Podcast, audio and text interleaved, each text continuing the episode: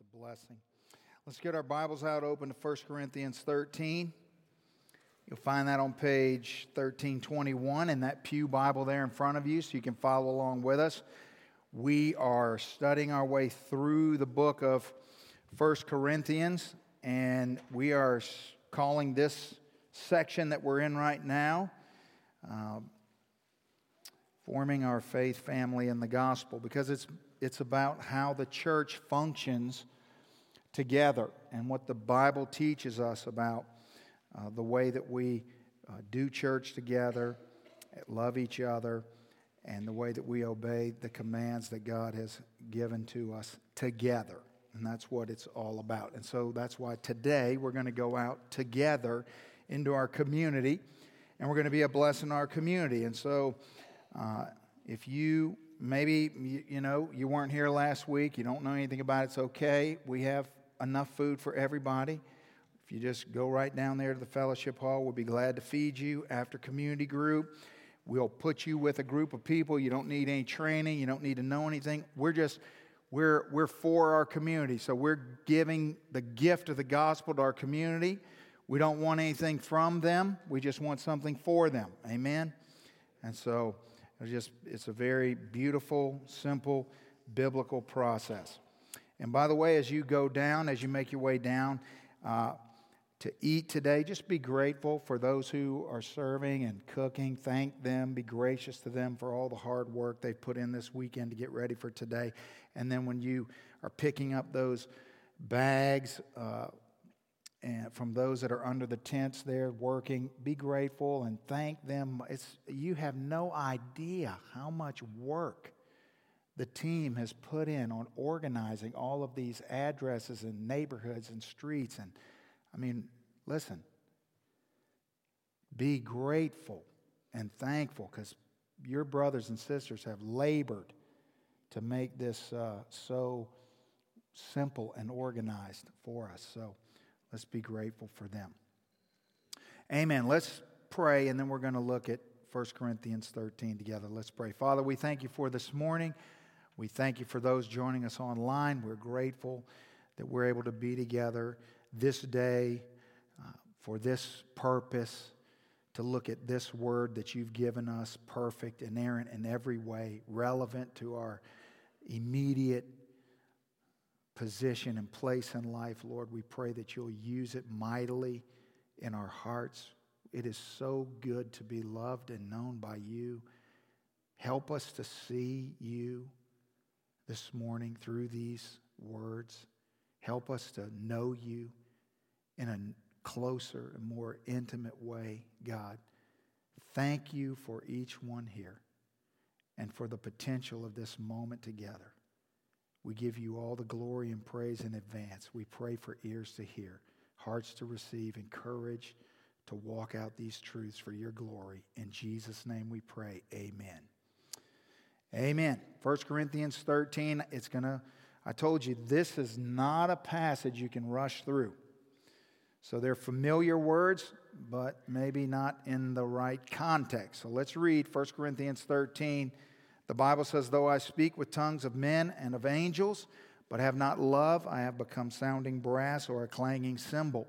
And though I have the gift of prophecy and understand all mysteries and all knowledge, and though I have all faith, so that I could move mountains or remove mountains, but have not love, I am nothing. And though I bestow all my goods to feed the poor, and though I give my body to be burned, but have not love, it profits me nothing. Love suffers long and is kind. Love does not envy.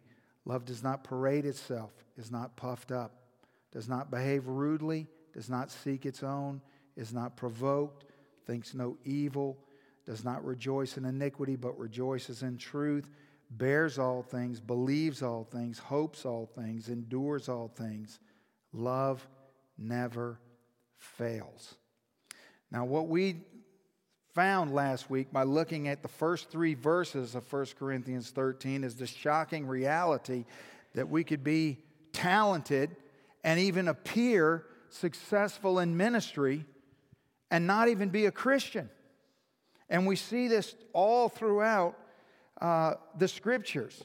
We see many instances where God empowers people to do things.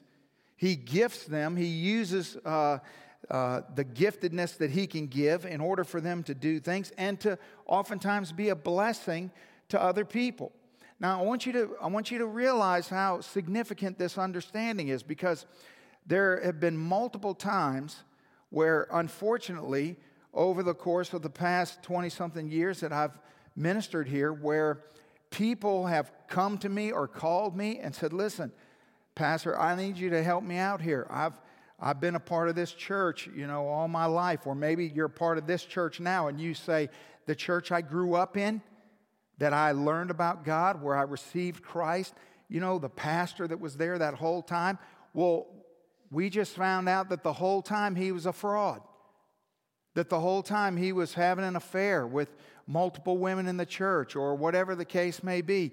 And so now suddenly they're questioning their salvation. They're questioning their relationship with God because so much of it was framed by this person who turned out to be a fraud. And what do I tell them? Your relationship is not based on the vessel God used, it's based on Him. Right? And so we have to understand this truth for so many reasons. Because what we do is we get very confused about this. And we equate giftedness with godliness. And that's wrong. It doesn't mean that giftedness is not godliness. It just means that we need to understand how gifts disguise themselves as fruit. And so last week we talked about but the passage in Matthew chapter 7 where people uh, in the last day stand before God and say, you know, didn't I didn't we cast out demons in your name and prophesy in your name and we did all these amazing things in your name. Remember that conversation? In your name. And Jesus said, Depart from me, I never knew you. All your giftedness, all the things you did in the name of God that were no doubt done in the context of the church. Depart from me, I never knew you. It's very important to understand. So, if you have your listening guides, this morning we'll, we'll remind ourselves with this truth. Spiritual gifts can operate in an unredeemed life. Spiritual fruit, on the other hand, can only operate in a redeemed life. And so we have to make absolutely sure that we understand 1 Corinthians 13 before we get to 14.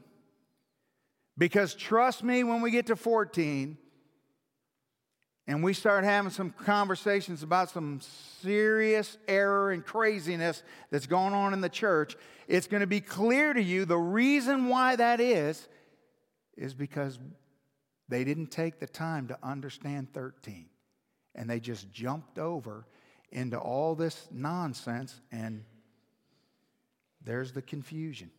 Okay? Now, how do I know? Spiritual fruit can only operate in a redeemed life. You know, I don't want you to just take my word for it. I mean, how do we know that? We know that throughout all the teaching of Scripture. Listen, Jesus says, He said, I'm the vine. Remember in John 15, He says, As the branch cannot bear fruit in itself, it cannot. We're the branches. It is impossible. The only way to bear fruit is to be connected to the vine, right? Yes. So in verse 2 uh, of 1 Corinthians 13, remember, though I have this gift of prophecy, I understand all mysteries. I mean, these are amazing mountaintop, unbelievable giftedness. At the very end, even though I could remove mountains, I am nothing.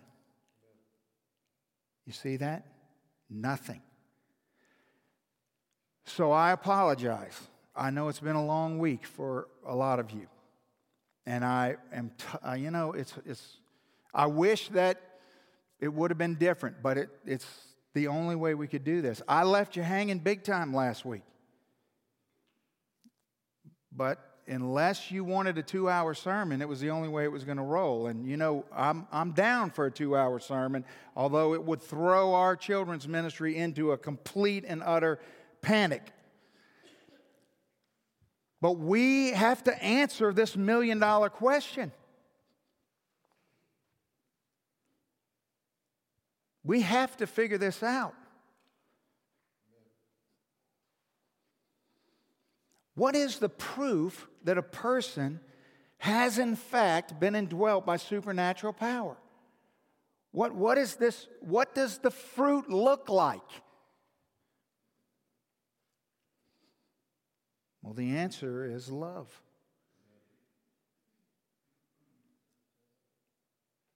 But that's insufficient. Because what do I mean when I say love? What does the Bible mean when the Bible says love? What do you mean when you say love?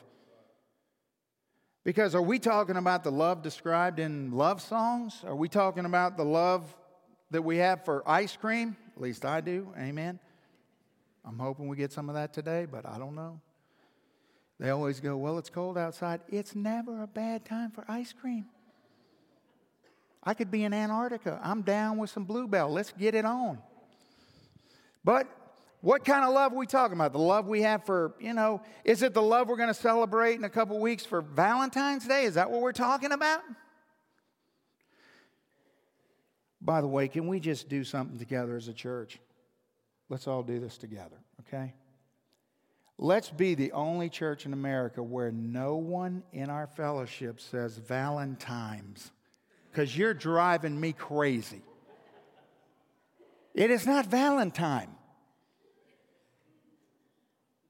It's an N, people, an N. Okay? I got to focus or we're never going to get done. So, what is this love? See, Paul, listen, Paul doesn't want the Corinthians to be confused. That's what this whole chapter is about. He doesn't want us to be confused. So, he goes into great detail to make sure that we understand. See, what he does is he begins with this, this barrage of things that love is. Love is it's patient, it's kind, it rejoices in truth, it always protects, it always trusts, always hopes, always perseveres. He says the things that love is not. It's not envious or boastful or proud or dishonoring or self seeking or easily angered or doesn't keep a record of wrongs, doesn't delight in evil, now, what is this? Is this a checklist of behaviors?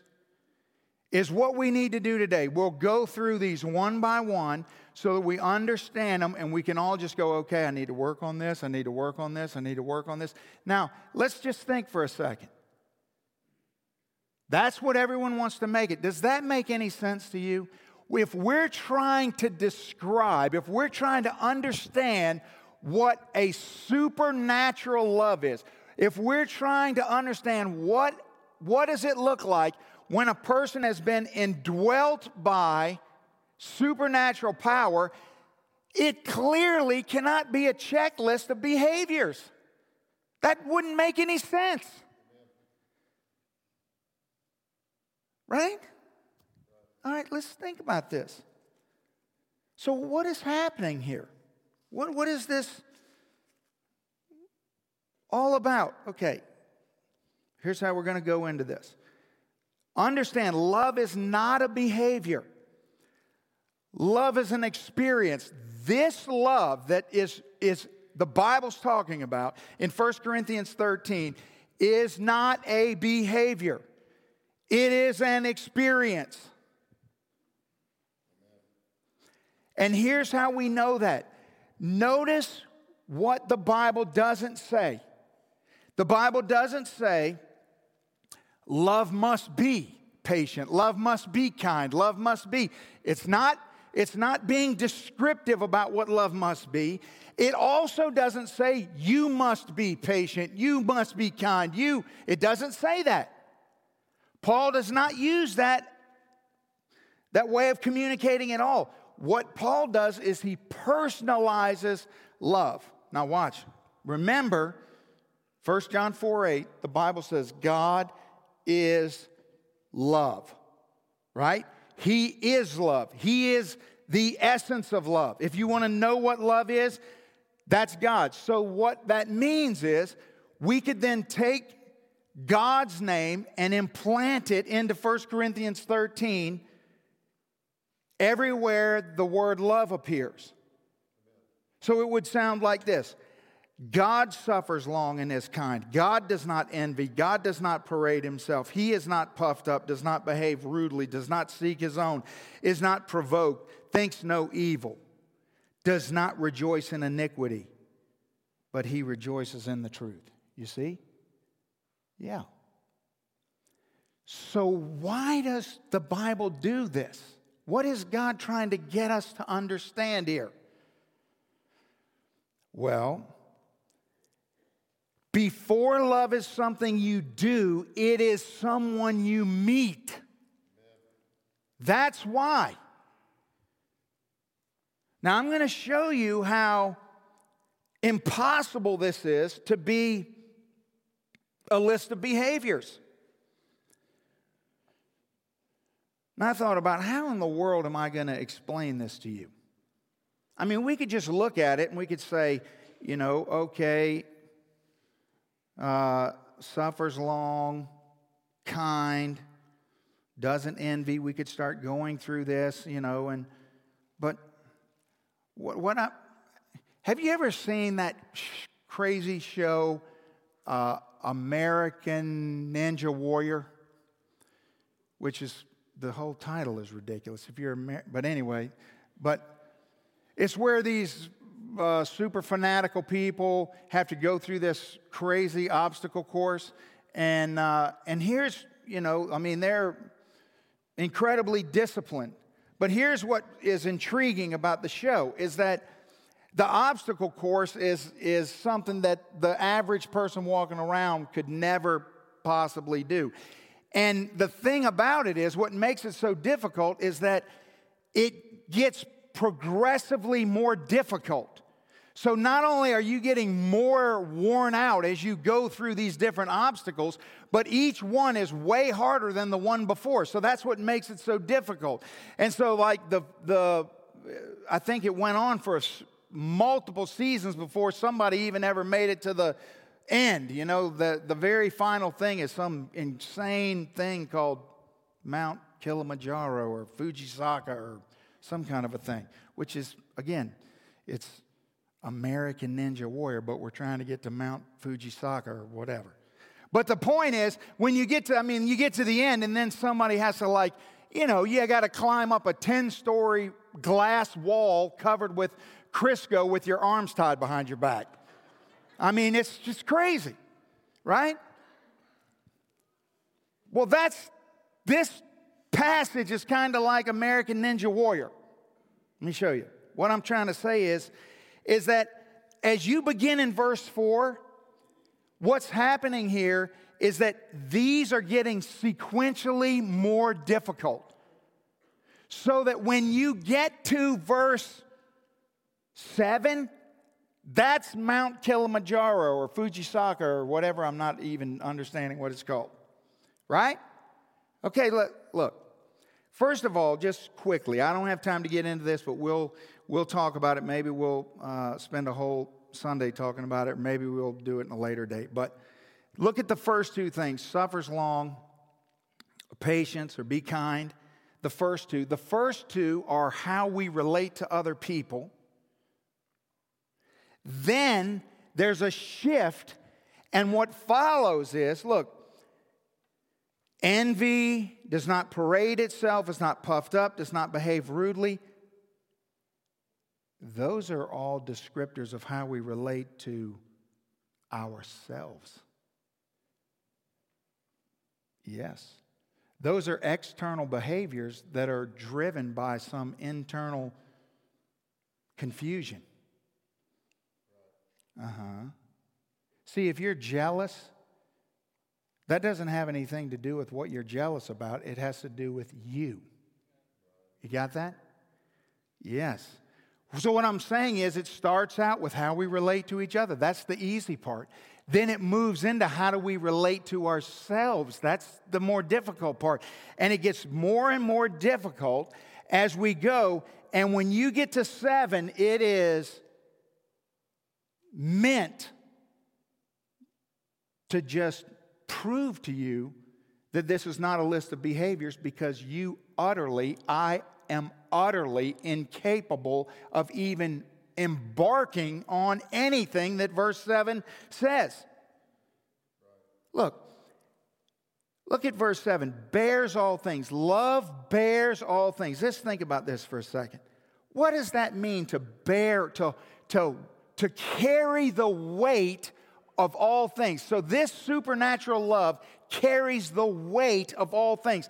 That means I'll carry the weight of forgiving you no matter what. No matter what, I'll carry the burden. I'll eat the I'll eliminate the debt. To bear all things, to, to always protect, no matter how undeserving a person may be. To bear any offense, any offense in the loved one. That's to bear all things. You see, the thing is, is that when you look at this, you realize the willingness to bear all things is unaffected by the person's behavior or sinfulness or deservedness. To bear all things. See, this is how the Bible starts to make sense to us because we, we, we realize, for example, in 1 Peter 4, and above all things, have fervent love for one another, for love will cover a multitude of sins, right? Well, what is a multitude? A multitude is an incalculable number. That's what a multitude is, which is why in Proverbs chapter 10, the Bible says, Love covers all sins because that's what a multitude of sins is. So, no matter what the loved one does, a love that bears all things doesn't stop. You see, if there's a limit to your love, you don't bear all things. You see this? Come on, uh, because what we're going to do is we're, we're trying to climb a glass wall covered with Crisco with our arms tied behind our back. Who can do that? What about believes all things? Bears all things, believes all things. What does that mean? Or maybe your translation says trust, always trust. To believe all things, to trust all things. This, this love, a love that, that believes all things, it stays committed no matter how costly because it believes in and it trusts in all things. Some of you remember, I've used this illustration before about a man named Charles Blondin. Blondin was famous in the 1850s because he strung a tightrope across Niagara Falls from the United States to the Canadian side. And he was a he would do all sorts of crazy antics, walking back and forth between on this road. I mean, the wind's blowing, you know what I mean? It's like a gazillion feet down to your death, and people are on both sides. Everyone would come out and watch him, and he'd be carrying on. He, he, he went across it in a sack. I don't even, I mean, is he insane? I don't know what's going on. He, he's like one of those sacks that you have a sack race in. So he kind of hopped across the thing in a sack. He went across it in stilts. One time he rode a bicycle across it. The craziest thing he did was he carried this little stove thing, like a camping stove, and made an omelet as he's walking over Niagara Falls. But he did it. And people would just come out to see him. And so it, it just became this big show.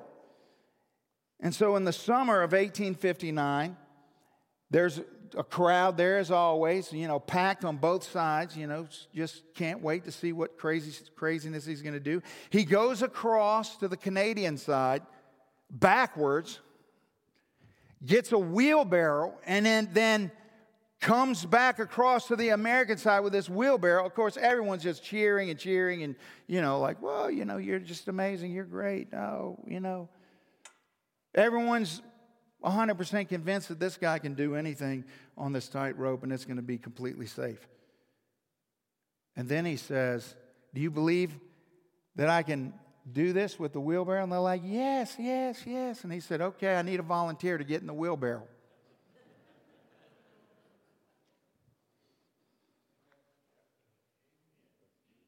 Guess who volunteered? Nobody. Are you insane? Nobody.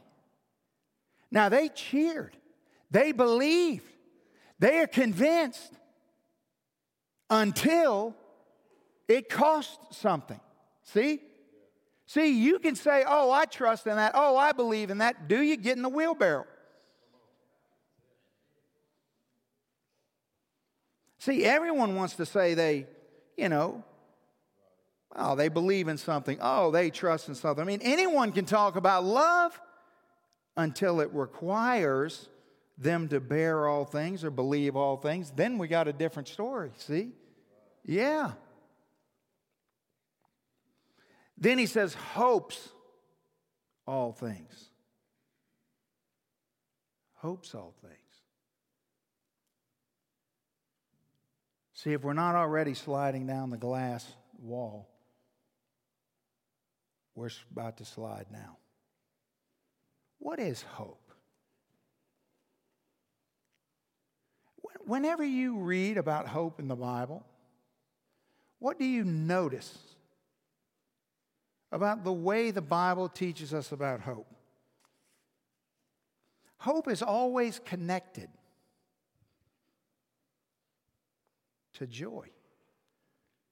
Because hope and joy are, are, are inseparable, aren't they? Look, I'll show you, for example. Romans chapter 5, our Lord Jesus Christ, through whom we also have access by faith into this grace in which we stand and rejoice in hope of the glory of God. See, joy and hope. Or what about what Paul says in Romans 15. Now may the God of hope fill you with all joy and peace and believing. You see that? They always go together. Why is that? Well, it's, it's very simple. If you just think about what, what even what we, you and me, just understand naturally about hope, our hope is what our heart delights in. This is what I know. I don't know about your hope, but I know some things about it. I don't know what you hope in. I know what I hope you hope in, but I don't really know what you hope in. But I know that no one in this room hopes in something they dread.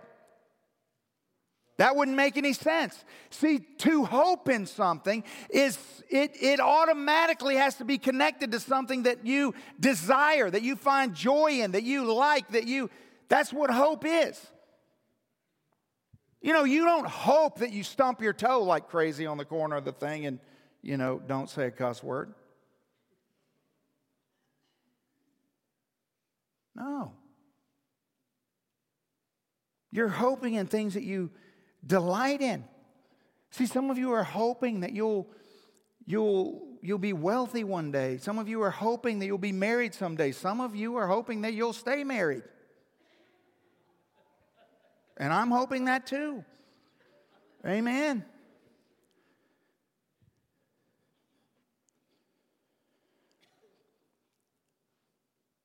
Some of you might be hoping that you don't stay married.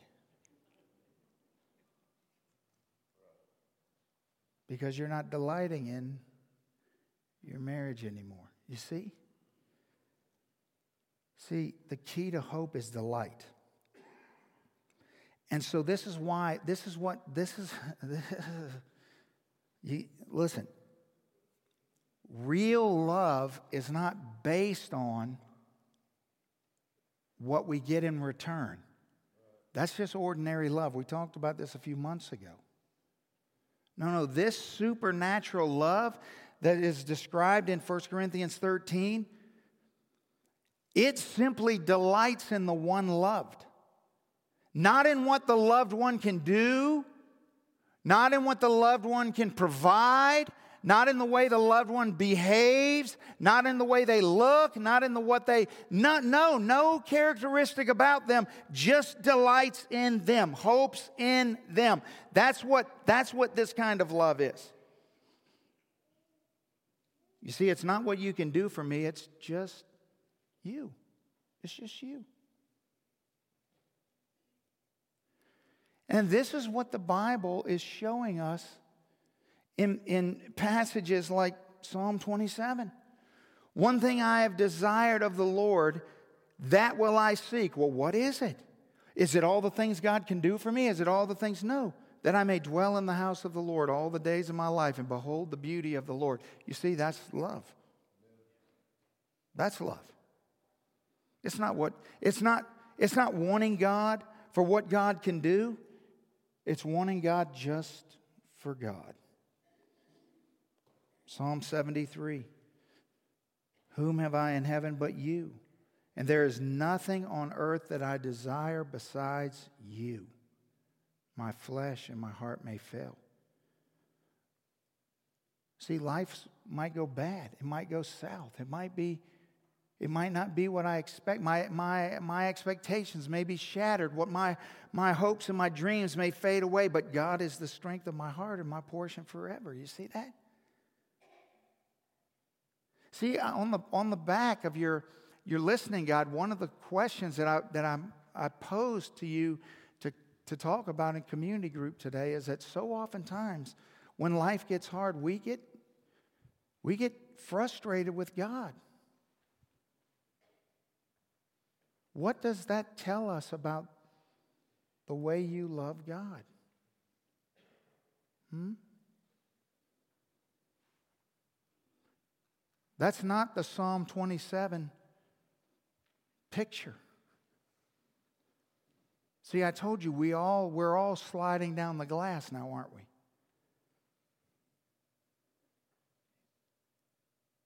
This isn't something that you and me can just muster up to do. This is a whole different. There, there is, listen, there's nobody in this room there's nobody in this country, there's nobody on this planet who has ever loved their spouse this way, who has ever loved their children this way, who has, it is not humanly possible.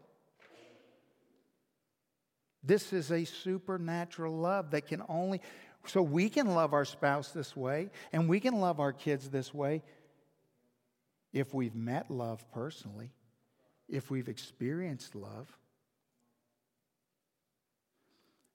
You see, what, what this is teaching us is that God doesn't bring us happiness, He is our happiness. He is our happiness. And this is why so many people will be shocked and dismayed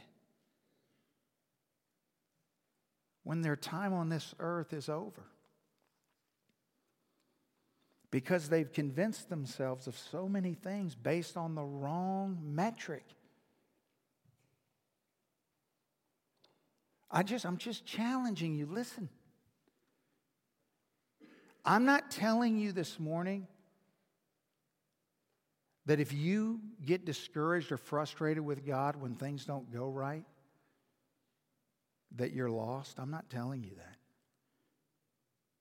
I'm telling you that if you get frustrated with God when things don't go your way,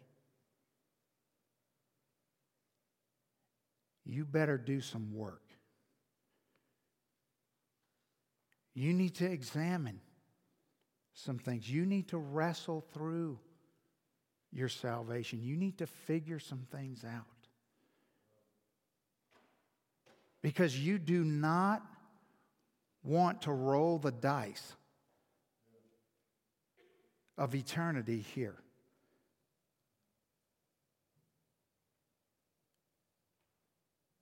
Will you love God? Maybe what you need to do is go back and study through the book of Job. The whole book of Job is about this very principle right here. You can listen to all the messages we, uh, we preach through the book of Job and study through it and, and get your mind around this. Will you love God if everything else fails around you? Don't just intellectually say yes, because it could be eternally disastrous for you. Admit it. You get frustrated with God. Why?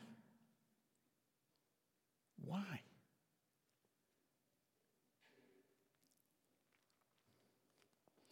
See, this is why Paul then goes to endures all things. Endures all things. See, the, Paul wants us to know, God wants us to understand that true love, it outlasts our failures.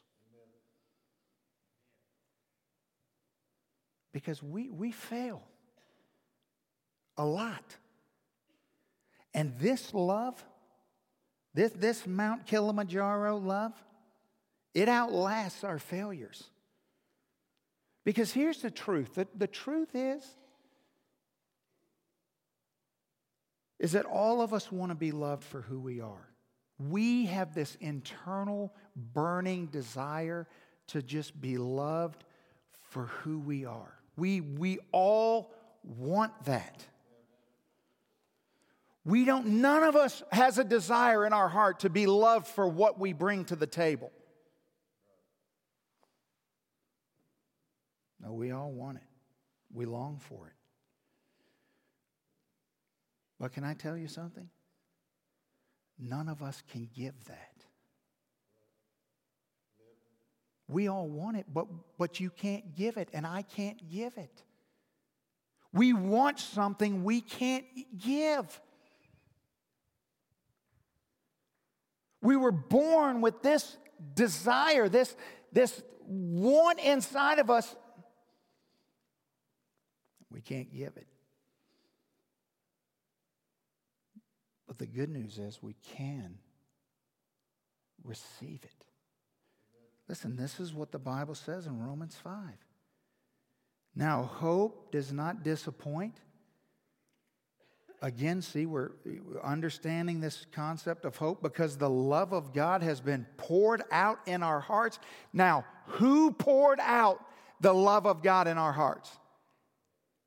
You see that?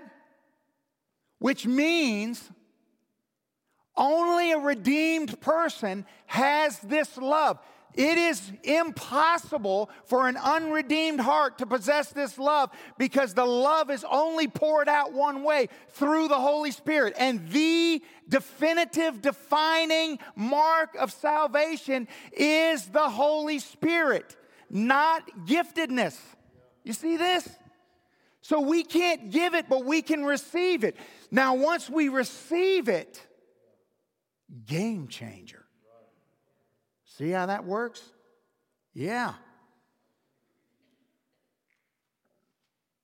Now the gospel starts to take hold, it starts to take root. We start to understand, hold on now, what is the what does this mean?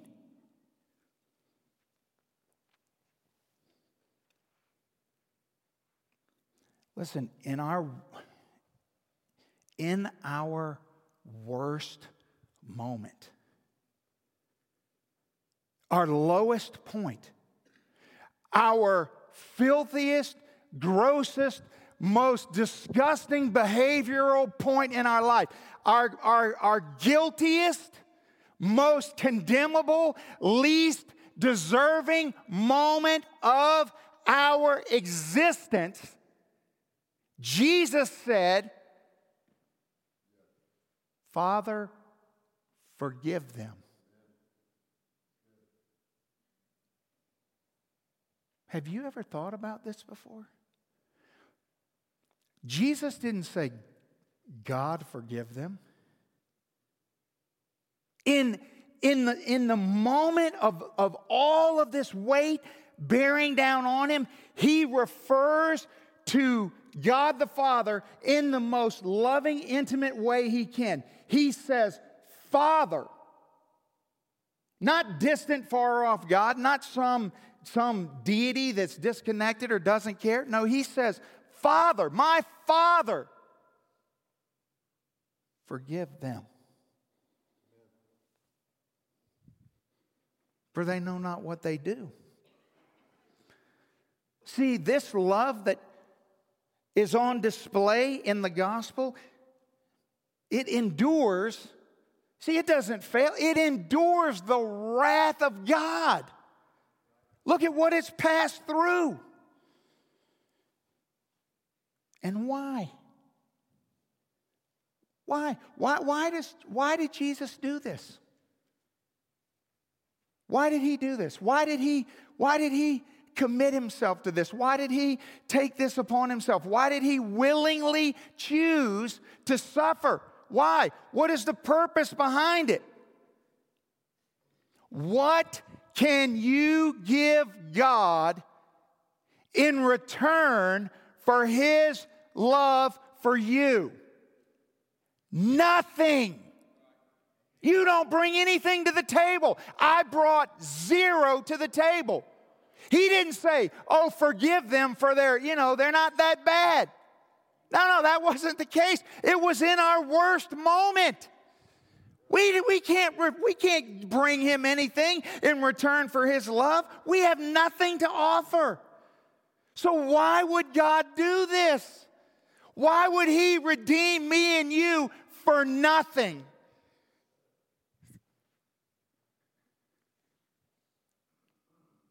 That is supernatural love. Here's what the Bible says in 1 Peter 3 For Christ suffered once for sin, the just for the unjust. Why? Oh, because they're going to bring him so much joy, because they're going to do all these amazing things for him, because they're such wonderful people. No, they got nothing. The only reason is they're going to, so I could bring them to God. You see how the gospel flipped this around and says, Jesus, are you ready for this? Jesus loves you for you, just you. You can't do anything. You don't bring him anything. You don't perform anything. There's nothing about you. It's just you. How amazing is that?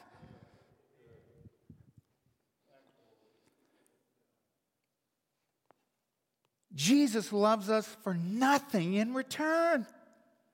For nothing.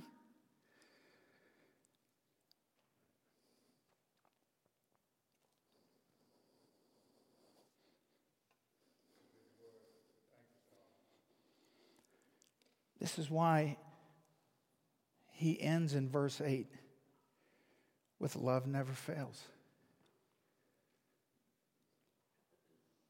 Because listen, listen, listen.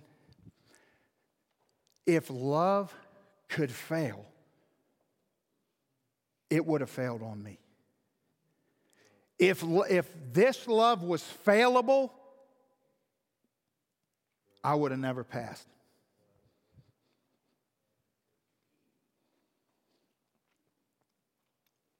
No, see, if love fails, It's not this kind of love. See, love fails all the time, but not this love. Our love, our conditional love, it fails all the time. It has no chance. You know why? Because all of the conditions that we place on our love are all frivolous and temporary. At some point, every condition in our love will fail. Every person that we love will come to the point in their life where they can no longer meet the conditions of our love or where we can no longer meet the conditions of their love. It's, a, it's going to happen. It cannot go any other way. Conditional love, it always fails, eventually. See, see, you might say, "Oh, I don't know. You know, I, I, I I've been." You know, we, I've been married to my spouse for 50 years, and the whole time it's been, you're delusional, but anyway, we'll go with it. And it's just been amazing the whole time, and you're probably drunk now, but anyway, we're going to go with it. And it's always just been blissful and wonderful. Okay, great. And let me ask you a question. And how exactly are, are you planning on dying together? Hundreds and hundreds of funerals. Guess what? Somebody's going first, somebody's leaving you. And guess what? When I'm doing the funeral for your spouse, it's going to be a bummer. Yes, it is. Not for them if they're saved, but it is for you because we're stuck here. And guess what? It won't be blissful in that moment. See what I'm saying is remember remember 1 John 4:10 this is love. Not that we loved God. No, that's conditional love. That's ordinary love. No. What love is, is that He loved us. That is the essence of love because we bring nothing to the table, yet He loved us anyway. Remember Luke 14 or Luke 15, 4? Suppose one of you has a hundred sheep and loses one of them. And doesn't he leave the 99 in the open country and go after the lost sheep until he finds it?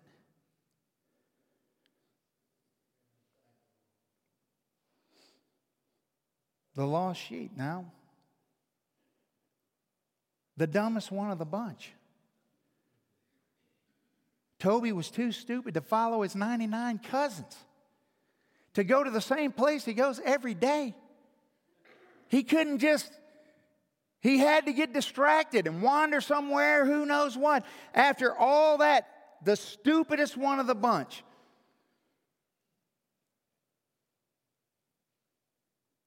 So, of those hundred sheep, which one's least deserving?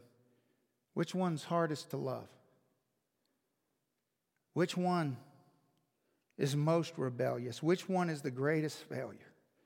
Which one has the poorest performance?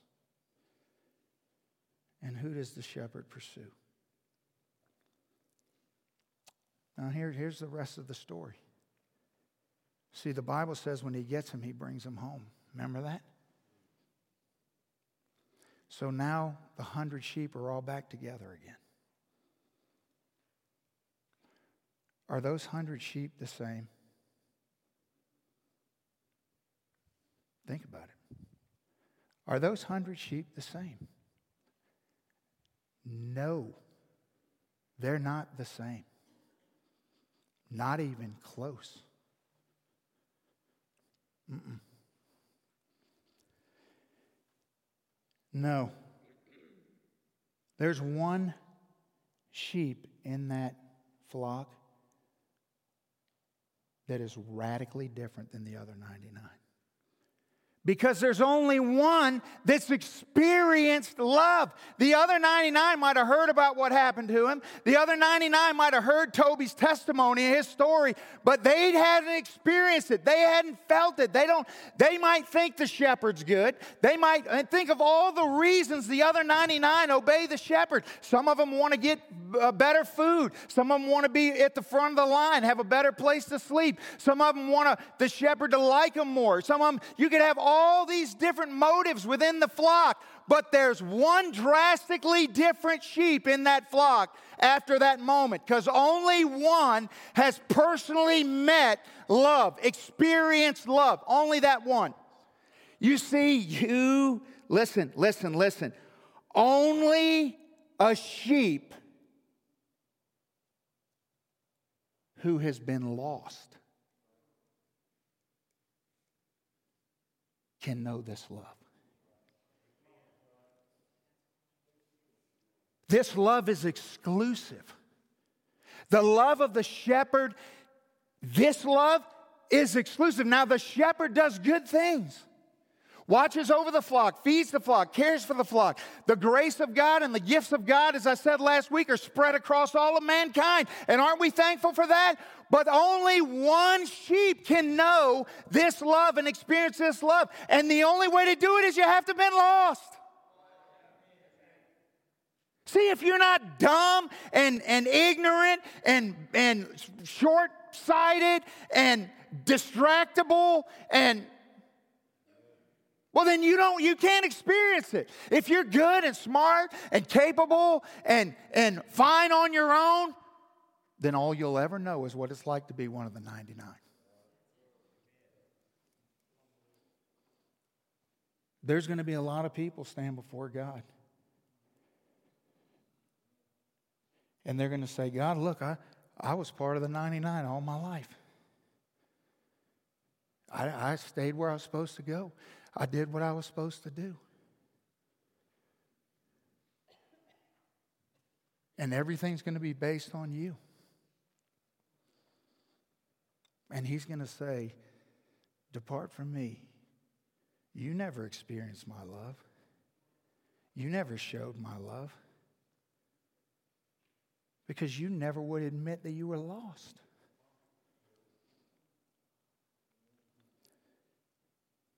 But you see, once we've been brought back home, this is how we can. The, the one sheep now, you see, he, he, can, he can love people that offend him.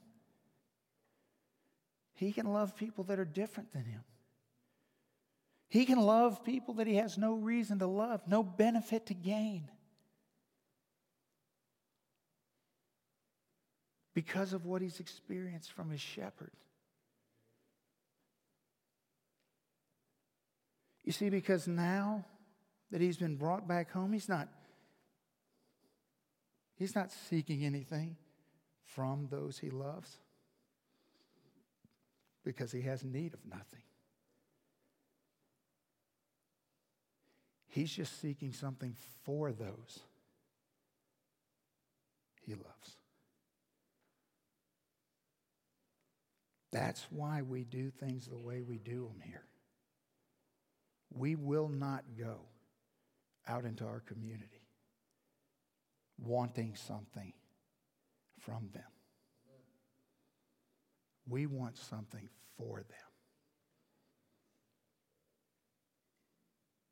We want them to experience what we experienced when we were lost.